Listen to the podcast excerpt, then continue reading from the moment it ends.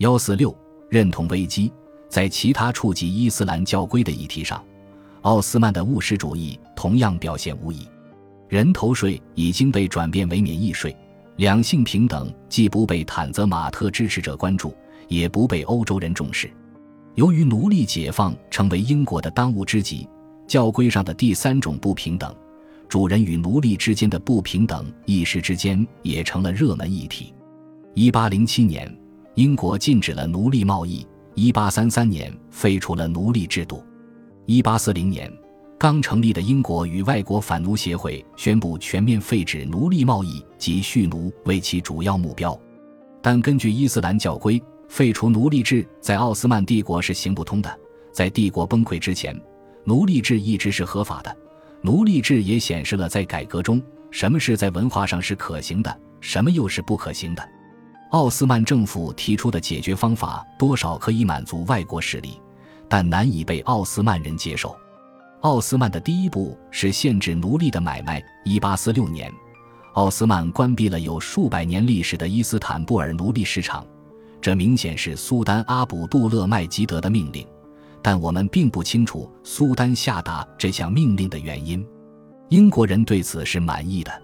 1847年，奥斯曼打击了波斯湾的黑人奴隶贸易。1849年，北非的黎波里的奴隶贸易也被打压。在克里米亚战争期间，奥斯曼开始打击来自格鲁吉亚及切尔克斯的白人奴隶交易。此举一方面是因为英国的压力，另一方面，奥斯曼本身想要截断流入帝国的奴隶贸易。这些消息传到吉达后，引起了极大的骚动。担心利润丰厚的黑奴生意就此变成非法活动，一些商人找上了卖家的谢里夫及高级神职人员，坚称这些改革违反了伊斯兰教法。卖家神职人员的首脑发布了一项教育，痛批这项政策和其他被认为违反伊斯兰教法的其他坦泽马特措施，宣布对土耳其人发动圣战，直指其为多神论者及叛教者。我们唯有与他们及其支持者一战，加入我们的将上天堂，与他们为伍的必下地狱。他们的血将白流，他们的财产都将成为我们合法的战利品。奥斯曼政府全力镇压了这场暴乱，遏制了局势进一步的紧张化。1857年，禁止黑奴贸易的政策全面实施，汉制反抗者最担心的事情终于变成了现实。在这项禁令还在讨论范围内时，奥斯曼内阁决定，由于切尔克斯人才走出野蛮进入文明，并幸运地来到奥斯曼世界，摆脱贫穷与匮乏，获得幸福与快乐，切尔克斯奴隶的买卖不能与黑奴贸易相提并论。禁止黑奴贸易令英国满意，因此他们对于切尔克斯奴隶的贸易也就睁一只眼闭一只眼。为了安抚汉制人，全面禁止黑奴贸易的命令并未在此地实施，而在这项政策落实的地方，实施的效果也并不好。奥斯曼政府不得不在1877年及其后又数度重申这项政策。克里米亚战争之后，俄罗斯加紧了对高加索的控制，大量切尔克斯穆斯林涌入奥斯曼领土，也有许多当地居民被驱逐。他们渡过黑海至安纳托利亚北部各港口及巴尔干的康斯坦察和瓦尔纳。当局除了要安置成千上万难民，还要面对一个棘手的问题，那就是这中间有许多奴隶。虽然奥斯曼扛住了英国在切尔克斯奴隶贸易方面施加的压力，但这些本身已经是奴隶的人来到奥斯曼领土，却带来一个完全不同的问题。据估计，在为数60余万的切尔克斯难民当中，有1/4是奴隶身份，这些人多数是农奴，而奥斯曼人并不使用农奴。这些人进入奥斯曼领土后，许多奴隶便要求获得自由，但主人却拒绝了。当局对随之而来的暴乱完全没有准备，公共秩序受到威胁。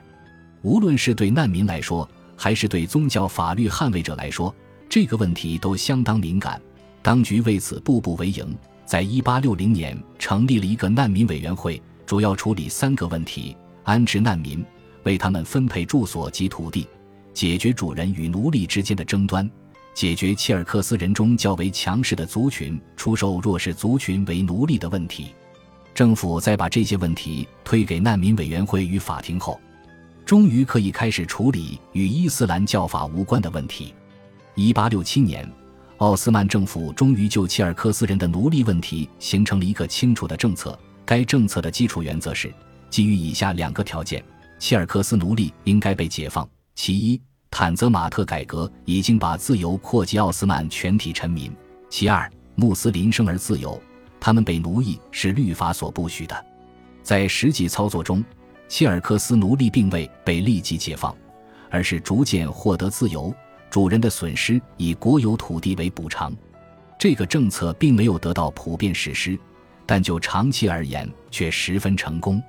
它最明显的缺失之一就是切尔克斯难民中的女孩仍然是那些养得起他们的人的闺中奴隶。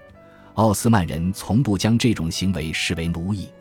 传统上，奥斯曼的官僚及法官在伊斯兰律法的执行上都表现出灵活性，犯罪的人很少会受到伊斯兰教法所规定的所有处罚，人们也很少遇到在伊斯兰教法范围内无法妥协的事情。彻底禁止奴隶买卖，而非彻底禁止奴隶制就是一个例子。改宗或脱教的人不会面对最严苛的宗教法律则是另一个例子。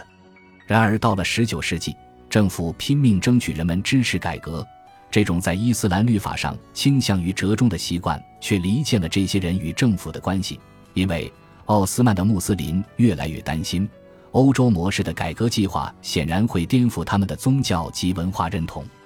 与此同时，改革的步调太慢，列强都不满意。巴尔干地区的非穆斯林尤其对改革的缓慢速度不满，因为他们已经尝过了民族自觉的甜美滋味。本集播放完毕，感谢您的收听，喜欢请订阅加关注，主页有更多精彩内容。